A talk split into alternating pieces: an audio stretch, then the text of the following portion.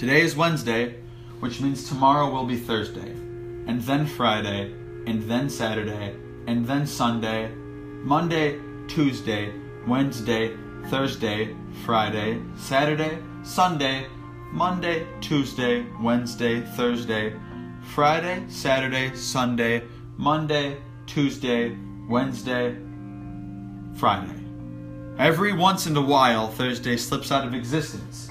I sure hope it doesn't happen tomorrow on the 17th of September, this 2015th year. That lamppost over there is gold now. It used to be copper. I hope it doesn't storm. When it storms, the sunflowers disappear. It's quite an anomaly. Anyway, wherever you are in the world, have a good night.